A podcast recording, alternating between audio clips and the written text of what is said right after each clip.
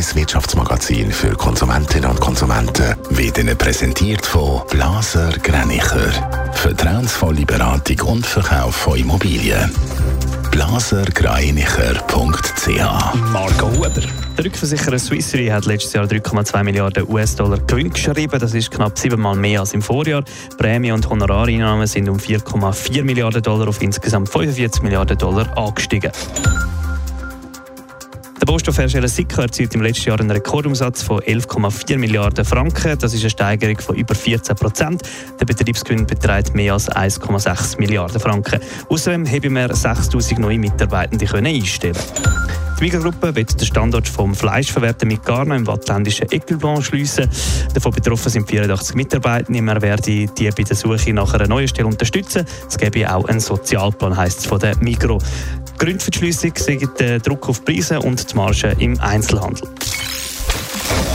Es war eine grosse Geschichte, letztes Jahr, wo herausgekommen ist, dass es in der evangelischen Privatschule vom Schokoladier Jörg Lederach Missbrauch gegeben hat. Auch er soll Schüler mit harten Methoden züchtigt haben. Jetzt hat sich außerdem gezeigt, die Privatschule ist von den Steuern befreit gewesen. Oder immer noch befreit. Marco Huber, das dürfte viele Leute verärgern. Sicher die, die die Privatschule Kaltbrunn im Kanton St. Gallen schon länger kritisieren. Der Beobachter hat recherchiert, dass die christliche Privatschule Linz, so heisst sie, keine Steuern zahlt und das trotz der Vorwürfe und trotzdem, dass eine Untersuchung läuft. Gewöhnlich sind ja vor allem gemeinnützige Institutionen, also Vereine und Stiftungen, steuerbefreit.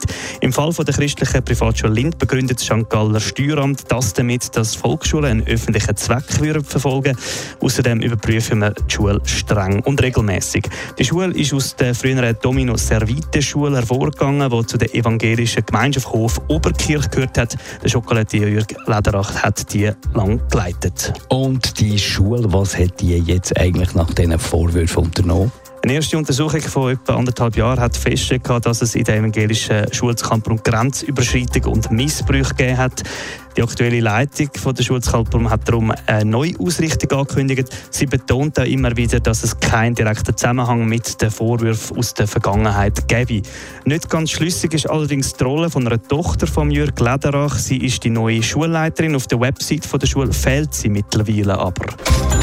Netto, das Radio 1 Wirtschaftsmagazin für Konsumentinnen und Konsumenten.